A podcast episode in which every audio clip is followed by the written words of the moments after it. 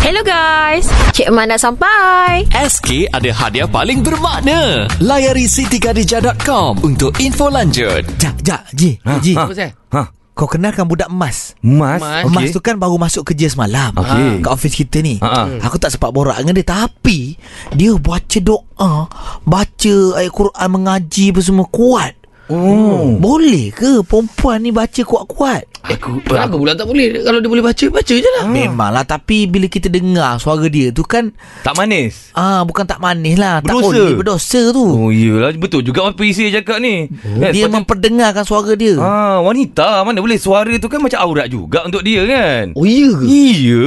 Eh aku confused ni Mana ni Ya. Eh aku kena tanya orang ni Eh, ni. Tanyalah ustaz kat pejabat kita Ah. ni Assalamualaikum ustaz Waalaikumsalam. Amboi Ah, buat apa daripada store tu Tengah dengar orang mengaji ke Okey, apa kita ni perempuan. Wah, tegur jawab eh. Tak Jawab. sempat nak bagi tahu.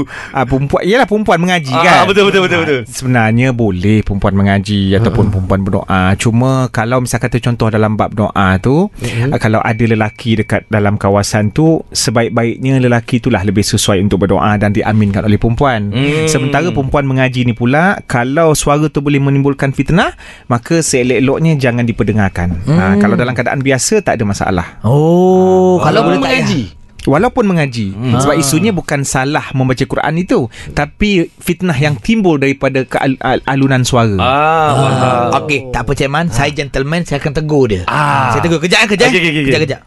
Hey, hey, Cik Man. Ya. Cik Man. Rupanya Mas tu nama dia Maslan bin Rahim.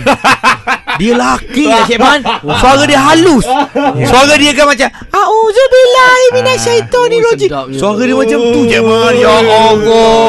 Eh, berdosa je Betul. kita. Kita dah Kan? fitnah, kita Ah, fitnah buruk dia sangka ni. betul. Terima kasih kerana dengarkan Cik Man di Tim Pagi Surya.